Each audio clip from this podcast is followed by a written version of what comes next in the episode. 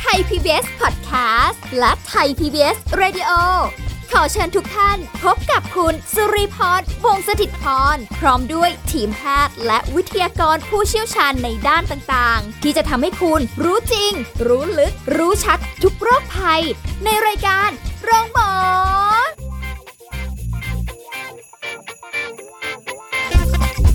สวัสดีค่ะ คุณผู้ฟังคะขอต้อนรับเข้าสู่รายการโรงหมอค่ะ วันนี้เรามาพบกันเช่นเคยกับสุริพรนะคะพร้อมด้วยผู้ช่วยศาสตราจารย์ดรเกษรสัมเภาทอง อาจารย์ประจำคณะสาธารณสุขศาสตร์ ผู้เชี่ยวชาญด้านการส่งเสริมสุขภาพและป้องกันโรค มหาวิทยาลัยธรรมศาสตร์ค่ะ สวัสดีค่ะอาจารย์เกษรค่ะ สวัสดีค่ะค่ะวันนี้เรามาคุยกันอีกเรื่องหนึ่งที่ต้องบอกว่าเป็นเรื่องที่น่าสนใจ หลายคนกำลังให้ความสนใจกันอยู่ โดยเฉพาะอย่างยิ่งวัคซีนป้องกันโควิด -19 ใช่เลยค่ะ ก็ถือว่าเป็นความหวัง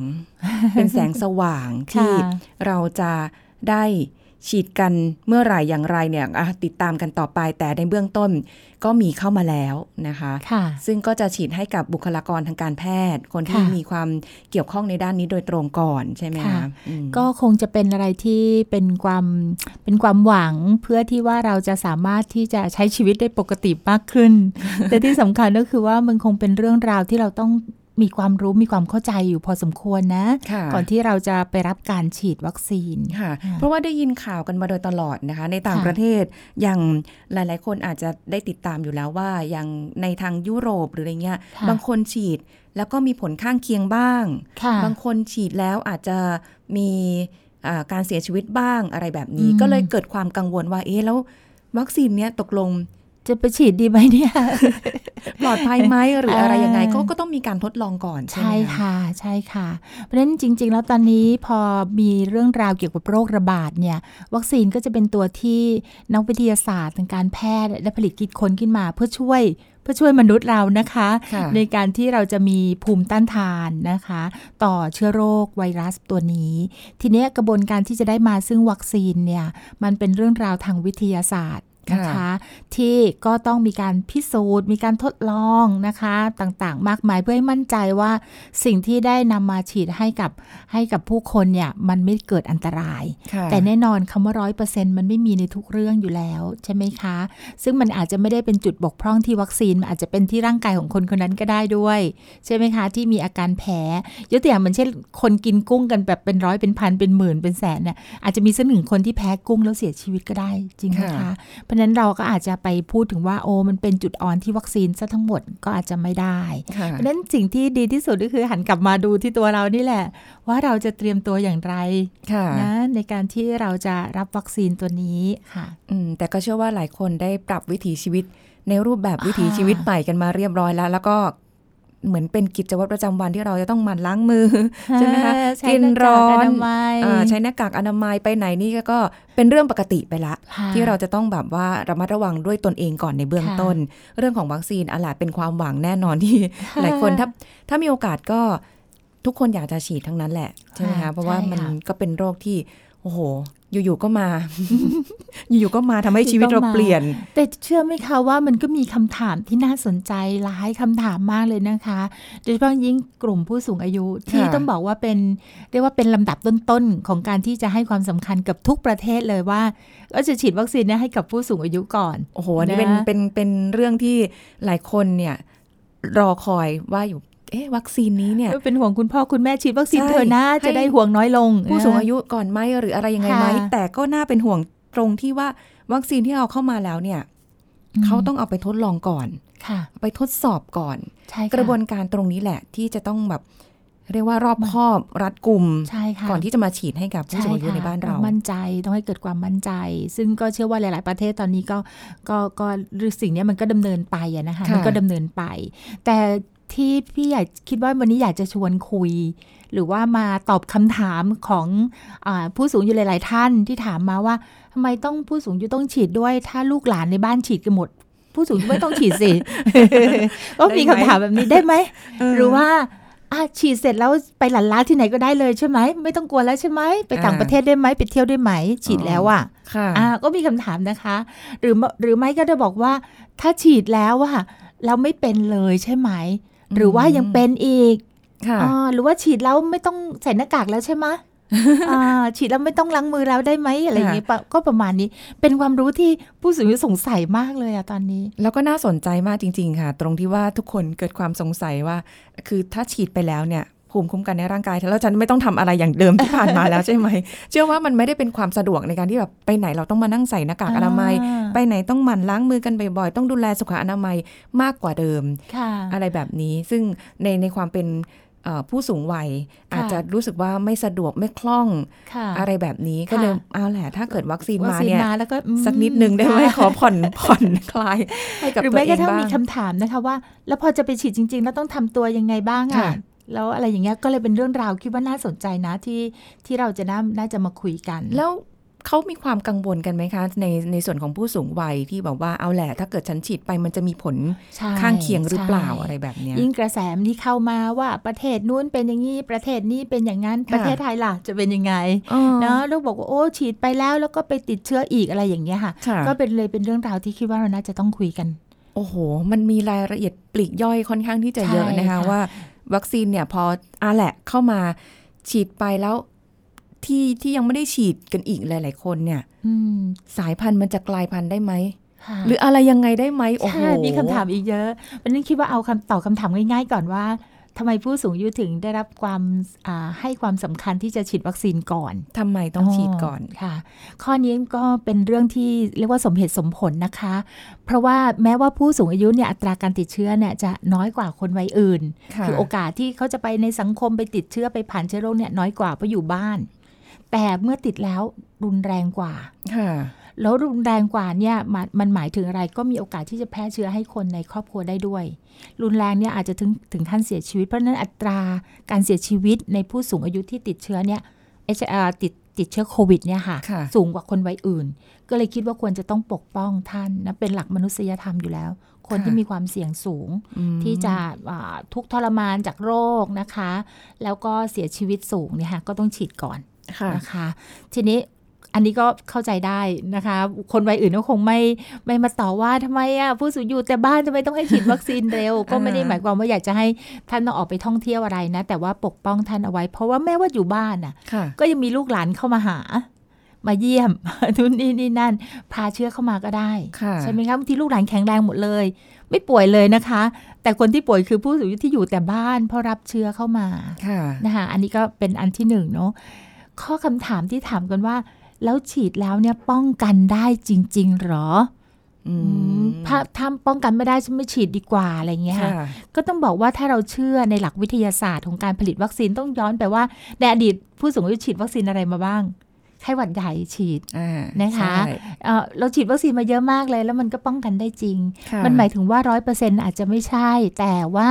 มันก็ต้องสูงมากกว่า 70 80 90เปอร์เซ็นต์ค่ะดังนั้นถ้าเราเชื่อตรงนี้อะค่ะ มันก็ มันก็ช่วยให้เรามั่นใจนะคะ และอีกประการหนึ่งซึ่งมันเป็นหลักการทางวิทยาศาสตร์ของวัคซีนอยู่แล้วก็คือ เมื่อเราฉีดวัคซีนตัวนั้นไป ป้องกันโรคนั้นไปแล้วเนี่ยค่ะถ้าเรายังคงได้รับเชื้อเข้ามาอีก โอกาสที่เราจะป่วยแบบรุนแรงมันจะค่ะลดลงอืมอืม จะบอกว่าไม่ป่วยเลย เพราะว่าเชื้ออยู่ในร่างกายของเราแล้วไม่ป่วยเลยเนี่ยมันเป็นไปไม่ได้ แต่แค่ว่ามันไม่ได้หนักมันไม่รุนแรงอืมอย่างเช่น วัคซีนไข้หวัดใหญ่เนี่ยเป็นตัวอย่างพิสูจน์เลยค่ะ ว่าคนที่ฉีดวัคซีนป้องกันไข้หวัดใหญ่เนี่ยเขาอาจจะผ่านเชื้อไข้หวัดใหญ่นะค่ะอาจจะป่วยนิดหน่อยไงค่ะเลยแต่ไม่ไม่รู้สึกว่าว่าว่าใช่รุมันไม่แรงหนักถึงขั้นอืมแบบล้มหมอนนอนเสือถึงขั้นต้องไปให้ออกซิเจน ถึงขั้นจะต้องไปนอนโรงพยาบาล เพราะวัคซีนไข้หวัดใหญ่เวลาเป็นนี่ทรมานมากเอ่อ โรคไข้หวัดใหญ่นะคะค่ะเป็นแล้วทรมานมากนะปวดเมื่อยเนื้อตัวทุกอย่างสิ่งอย่างเลยอ่าแต่ถ้าฉีดวัคซีนไปแล้วค่ะเราคงมีโอกาสสัมผัสเชื้อนั่นแหละ เราอาจจะเจ็บป่วยเป็นหวัดนิดหน่อยค่ะมันจะไม่รุนแรงนั่นก็ช่วยได้แล้วนะคะค่ะ เพราะเชื้อพวกนี้เรามองไม่เห็นกันอยู่แล้วไม่รับมาตอนไหนยังไม่รู้เลยค่ะหรือไปสัมผัสโดนอะไรเข้ามาแล้วเราแตะ หน้าแตะตาค่ะหรืออะไรเงี้ย เราก็ไม่ค่ะรู้ตัวอีก เรามีโอกาสที่จะสัมผัสเชื้อได้เสมอเลยนะคะ เชื้อค่ะที่มันมากับเรื่องของระบบทางเดินหายใจพวกนี้ประเด็นอีกประการหนึ่งก็คือว่าเอาล่ะ ถ้าเราบอกว่าฉีดแล้วมันก็ถ้ามันจะมีโอกาสติดเชื้ออีกมันก็ยังรุนแรงน้อยลงค่ะนะคะ อันนี้ก็ช่วยใช่ไหมคะกับเรื่องของความเจ็บป่วยอะไรต่างๆ นอกจากนี้แล้วเนี่ยเอ่อคือคือในแง่ของการที่ว่า ถ้าเราได้สัมผัสเชื้อแล้ว แล้วเรามีภูมิต้านทานพอสมควรแล้วเนี่ยแล้วเราไม่ป่วยเนี่ย เราเราไม่เป็นภาระคนอื่นด้วยสำหรับผู้สูงอายุเนาะค่ะอืมอืมเราไม่แพร่ไปให้คนอื่นด้วยค่ะ อันนี้ก็เลยคิดว่าสมควรนะ แต่แต่อย่างไรก็ตามเนี่ยการฉีดวัคซีนเป็นสิทธิ์ส่วนบุคคลค่ะจะไม่มีใครบังคับเราได้เลย ว่าต้องไปฉีดอะไรเงี้ยไม่ได้ มันเป็นเนื้อตัวร่างกายเป็นสิทธิ์ของเราค่ะเพียงแต่ถ้าเราเห็นคุณค่าเห็นประโยชน์เราก็เตรียมร่างกายที่จะไปฉีด เมื่อถึงเวลาที่เขาเอาเอาแล้วมาถึงเวลาแล้วผู้สูงอายุไปฉีดวัคซีนเนี่ยเราก็ค่ะจะได้มีความรู้ความเข้าใจอืมอืมเพราะว่าอย่างประเทศเพื่อนบ้านของเราเนี่ยหลาย ๆประเทศเนี่ยเขาก็ฉีดกันไปบ้างแล้วในผู้สูงอายุนะคะอย่างเมียนมาก็มีอย่างอินโดนีเซียก็เขาก็ก็ฉีดกันไปแล้วแหละนะคะค่ะบ้านเรานี่ก็แบบว่าเอาแหละเพื่อความชัวร์ค่ะทีนี้ การที่เราอายุมาก ๆแล้วนะคะต้องไปฉีดวัคซีน คือมันก็เป็นเรื่องที่แบบว่าก็ไม่ได้ค่อยอยากจะไปไปโดนเข็มกันเท่าไหร่หรอกแค่คือคือฉีดยาทั่วไปก็ไม่ชอบใช่อยู่แล้วนะคะ ต้องต้องมีการเตรียมตัวต้องมีมอะไรยังไงบ้างไหมคะ เพราะว่าแบบอะอย่างของของรีเองเนี่ยขนาดไม่ได้อยู่ในสูงวัยหรอกแต่เป็นคนกลัวเข็ม ก็แบบอืม ก็ไม่อยากจะไปฉีดหรอกใช่หรืออะไรค่ะอย่างเงี้ย ถ้าต้องไปโรงพยาบาลค่ะอืมแค่เห็นเข็มก็อาจจะแบบหน้าซีดไปแล้วอะไรเงี้ยเราก็ไม่ได้อยากฉีด ฉีดยานะ ฉีดวัคซีนยิ่งโอ้เอาเชื้อแต่ไม่ว่ามันจะตายแล้วนะเข้ามาในอืมร่างกายค่ะเดี๋ยวมันจะต้องมาทำปฏิกิริยาสร้างค่ะภูมิต้านทานขึ้นมาคงมินนู่นเป็นนี่ใช่ไหมคะค่ะก็อาจจะต้องมีความเข้าใจกันก่อนว่าหลักการปฏิบัติตัว เพื่อให้เราได้ฉีดวัคซีนแล้ว วัคซีนนั้นนะมีผลดีกับเราค่ะแล้วก็ป้องกันเรียกว่าอาการข้างเคียง ที่มันอาจจะเกิดขึ้นได้เป็นอย่างดีด้วยเนี่ยค่ะค่ะก็เลยคิดว่าเราแบ่งเป็นสักสามระยะดีไหมคะน้องลีพูดกัน 3 ระยะเลยค่ะว่าเราจะต้องเตรียมตัวปฏิบัติยังไงนะคะ ระยะแรกก็คือก่อนจะไปฉีดวัคซีนก่อนเอาเริ่มแต่ก่อนไปฉีดวัคซีนเลยนะก่อนเลยอ่านันัดหมายได้เรียบร้อยแล้วเอาละค่ะฉันมีสิทธิ์จะฉีดแล้ว ควรต้องดูแลร่างกายให้ดีด้วย เพราะว่าวันไปถึงค่ะโรงพยาบาลไปถึงสถานที่ฉีดถ้ามีไข้ ฉีดไม่ได้ค่ะกลับบ้านฟรีเลยนะคะฟาวอ๋อเพราะเขาจะต้องมีการตรวจร่างกายก่อนค่ะ นะคะ แล้วถ้าเรามีประวัติของการไปเสี่ยงมา เราอาจจะได้รับเชื้อมาแล้วก็ได้ค่ะแล้วเราก็ไปฉีดแล้วเราก็ไม่บอกประวัติเราเขาต้องมีการซักประวัติใช่ไหมคะ เราก็ไม่บอกประวัติเราหรอกว่าเราคนในบ้านเราป่วยไปแล้วหนึ่งคนค่ะแต่พอดีเราได้สิทธิ์สิทธิ์ฉีดวัคซีนเรามาฉีดเลยอ่าฮะแต่เราอาจจะรับเชื้อไปแล้วค่ะเห็นไหมคะ เพราะฉะนั้นวัคซีนก็อาจจะไปผสมทำให้อาการของเรารุนแรงขึ้น จริงเราอาจจะติดเชื้อจากโรคที่เราได้เชื้อโรคที่เราได้มา ไม่ได้ป่วยจากวัคซีนก็ได้เนาะค่ะมันก็ กลายเป็นว่าทำให้ลักษณะของวัคซีนเนี่ยมีข้อมูลที่คลาดเคลื่อนไป เพราะฉะนั้นต้องมีการซักประวัติอีกค่ะนะคะ ว่าเราไปเป็นกลุ่มเสี่ยงหรือเปล่า เสี่ยงสูงหรือเปล่า อะไรต่างๆเหล่านี้นะคะค่ะแล้วก็เราต้องไม่ป่วยในวันนั้น ข้อนี้ ข้ออันนี้แหละสำคัญ แต่ก็อย่างที่หลายคนอาจจะเข้าใจว่าพอไปถึงปุ๊บอ่าเปิดแขนฉีดอ๋อ ไม่ได้เตรียมใช่ตัวก่อนเลยไม่ได้ ไม่ได้แล้วต้องมีประวัตินะคะ ต้องค่ะลงทะเบียน ต้องอาเก็บข้อมูลต่างๆ เอาไว้ เพราะว่าต้องเข้าใจว่าวัคซีนมันเป็นระยะเริ่มต้นของประเทศเราด้วยอะนะคะ คือคือเริ่มเริ่มต้นกันทั้งประเทศเอ่อทั่วโลกแล้วค่ะเพราะค่ะมันเป็นวัคซีนใหม่ ไม่ใช่เฉพาะบ้านเราอะนะคะมันต้องมีการขึ้นทะเบียนเก็บประวัติข้อมูลไว้นะอ่าแล้วที่สำคัญอีกประการหนึ่งเอาแล้วเราผ่านขั้นตอนมาแล้วจุดหนึ่งจุดสองจุดสามมาถึงจุดฉีดเสร็จแล้วเนี่ย บึงกลับบ้านเลยได้ไหมหูหิวข้าวเมื่อเช้าไม่ได้ทานข้าวมาค่ะนะคะ ไม่ได้นะคะ ไม่ว่าจริงไม่ว่าจะเป็นฉีดวัคซีนอะไรก็ตามเนี่ย ต้องให้นั่งพักสังเกตอาการนะอ๋อใช่ใช่พอไปนึกถึงฉีดวัคซีนไข้หวัดใหญ่ที่เคยได้รับการฉีดเนี่ยค่ะค่ะอ่าคุณพยาบาลก็จะแนะนำบอกว่าอย่าเพิ่งรีบกลับนะ นั่งรอดูก่อน ใช่ค่ะ ว่าแพ้ไหมใช่มีค่ะอาการอะไรไหมใช่หายใจค่ะไม่ออกหรือเปล่าหรืออะไรยังไงใช่ค่ะอย่าเพิ่งรีบสักประมาณ 10-15 นาทีอืมค่ะอ๋อแบบอันนี้วัคซีนนี้ขอ 30 นาทีเลยค่ะ นั่งสังเกตอาการอยู่ นั่งอยู่ให้มั่นใจว่าออกไปขึ้นรถขึ้นอะไรแล้ว เราไม่ได้ไปเป็นอะไรระหว่างทาง เพราะว่าส่วนใหญ่อาการแพ้ที่เรียกว่าเป็นลักษณะที่อาการเอ่อเร่งเอ่อในระยะด่วนๆเลยเนี่ยนะคะที่ว่าเป็นการแพ้ในภาวะวิกฤตหรือฉุกเฉินเนี่ยค่มันจะเกิดภายใน 30 นาทีแรกนี่แหละโอ้เมื่อเชื้อเข้าไปแล้ว เชื้อค่ะตายแล้วนะวัคซีนเข้าไปแล้วร่างกายจะมีปฏิกิริยาตอบโต้ต่อวัคซีนเนี่ยมันจะเกิดใน 30 นาทีแรกนี่แหละค่ะมันถ้าผ่าน 30 นาทีไปแล้ว อาการรุนแรงเนี่ย มันก็จะไม่เกิด มันอาจจะเป็นเกิด อาการทั่วไป เช่น วันรุ่งขึ้นมีไข้นะคะ เมื่อยค่ะเนื้อเมื่อยตัวนิดน้อยอะไรอันนี้ไม่เป็นไรค่ะถือว่าเป็นปฏิกิริยาของร่างกายต่ออ่าวัคซีนที่เข้าไปมันเริ่มทำงานค่ะอ่าไม่เป็นไร เพราะฉะนั้น 30 นาทีอย่าได้หนีกลับบ้านอันนี้ฉีดแล้วมั่นใจมากอ๋อแข็งแรงมากเลยฉีดแล้วกำบึงกลับบ้านเลยอันนี้ค่ะก็จะจะลำบากนะคะอืมอันนี้ข้อเนี้ยสำคัญเหมือนกันเพราะว่าเชื่อว่าหลาย ๆ คนอาจจะ ไม่รู้แล้วก็ค่ะแบบฉีดเสร็จปุ๊บเอากลับบ้านค่ะไม่ได้ทันปฏิบัติตามคำแนะนำใช่ที่ที่ค่ะถูกต้องว่าต้องเออทิ้งระยะเวลาเอาไว้ก่อน เพื่อค่ะดูผลข้างเคียงเป็นอย่างไร เพราะว่าร่างกายของแต่ละคนไม่เหมือนกันนะคะคุณผู้ฟังบางคนรับไปแล้วก็ไม่ได้เป็นอะไรค่ะบางคนอาจจะรู้สึกแบบ นิดนึง ยิ่งถ้าอ่าท่านใดมีความวิตกกังวลสูงนะคะก็ค่ะมักจะมีปฏิกิริยาทางด้านร่างกายสูงตามไปด้วยนะคะ คือบางทีเราเราก็คิดไปอะไรไปนะคะค่ะนั้นทางที่ดีที่สุดอยู่ในความดูแล แล้วก็ไม่ได้หมายความว่าเอ่อแพทย์พยาบาลที่ฉีดวัคซีนให้เราเนี่ยเขาจะไม่ได้เตรียมการนะเขาจะเตรียมอ่าเรียกว่าอุปกรณ์เครื่องไม้เครื่องมือสำหรับภาวะฉุกเฉินไว้รอไว้พร้อมนะคะค่ะถ้ามีอะไรเกิดขึ้นเนี่ยเขาจะมีเรื่องกู้ชีพเรื่องอะไรๆพร้อมหมดค่ะนะคะหา มีการช่วยเหลือทางการแพทย์เป็นอย่างดีอืมเพราะฉะนั้นก็ให้ 30 นาทีเป็นเวลาที่เราจะมั่นใจได้ว่าเรากลับไปแล้วเราไม่เกิดภาวะวิกฤตค่ะนะอันเนื่องจากการฉีดวัคซีนอ่าอันนี้สำคัญมาก ๆ นะคะค่ะดอกจันและขีดเส้นใต้เอาไว้นานหานะคะใช่คุณผู้ฟัง 30 นาที อย่าเพิ่งรีบกลับนะคะ ลูกหลานก็ไม่ต้องรีบพากลับนะคะค่ะเห็นอยู่โรงพยาบาลกันเยอะ โอ้ยไม่เอาแล้วเดี๋ยวนู่นนี่นั่นค่ะไปไปไปกลับบ้านค่ะใจไม่ได้เย็นใจๆก่อนค่ะนะคะค่ะอะส่วนอีก การเตรียมตัวหนึ่ง เดี๋ยวช่วงหน้าไหมคะ ได้ค่ะ เดี๋ยวกลับไปบ้านแล้วทำไงต่อเนี่ย ฉีดวัคซีนแล้ว ได้ค่ะ เดี๋ยวเรากันพักกันสักครู่ค่ะ พักกันสักครู่แล้วกลับมาฟังกันต่อค่ะ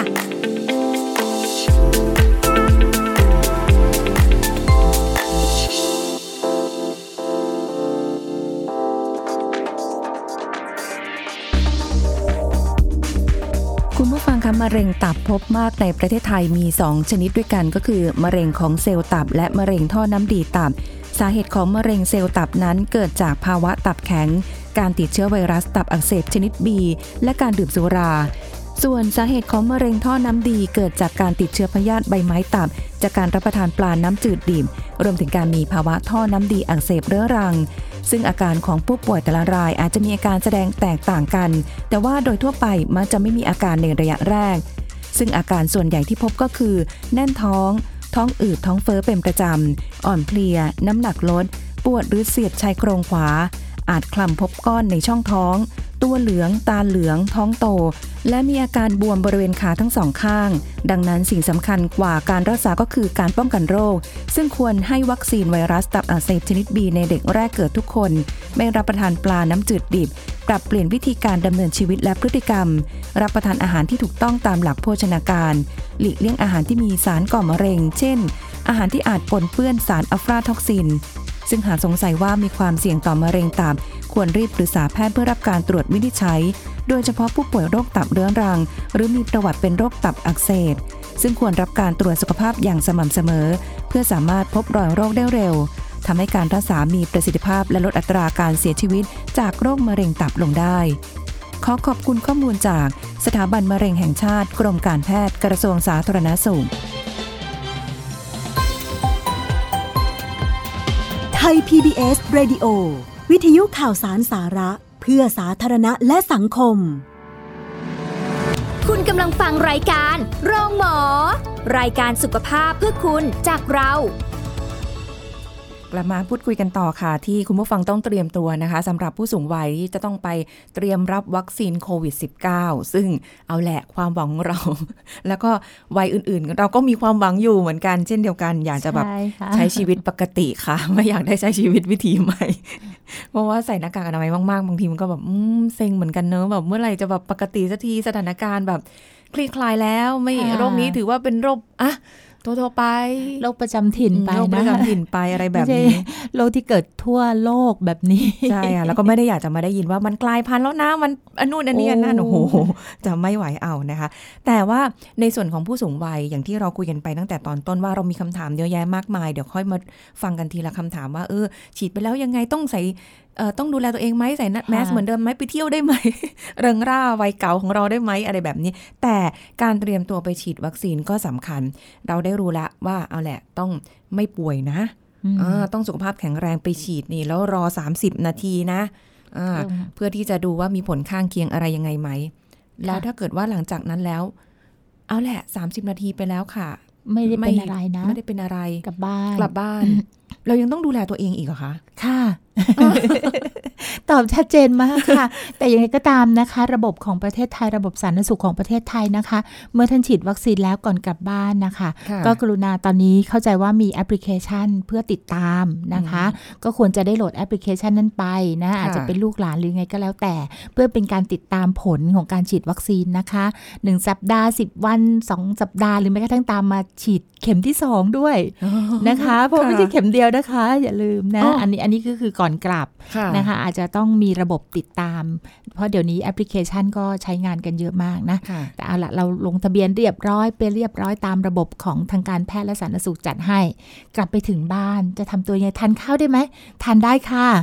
ทานได้ตามปกมันติยังไม่ต้องเว้นใช่ไหมไม่ต้องเว้นแม้กระทั่งก่อนไปฉีดก็ทานอาหารได้นะคะ เดี๋ยวผู้สูงอายุคิดว่าไปโรงพยาบาลต้องงดอาหารไม่อ่าไม่ได้เป็นเบาหวานไปเจาะเลือดนะคะค่ะทานอาหารได้กลับมาบ้านก็ทานอาหารได้ตามปกตินะอืมแต่เราก็ควรจะดูแลอาหารการกินของเราไม่ให้เกิดอาการเจ็บป่วยอะไรขึ้นมาค่ะนะคะเพราะว่ารับเพิ่งรับวัคซีนมา ร่างกายก็กำลังสร้างภูมิต้านทานเนาะถ้าเราไปเจ็บป่วยเรื่องอื่นบางทีมันก็แทรกซ้อนไม่รู้ว่าป่วยเรื่องอะไรกันแน่นะคะค่ะก็ดูแลให้มันดีนะคะอ๋อค่ะ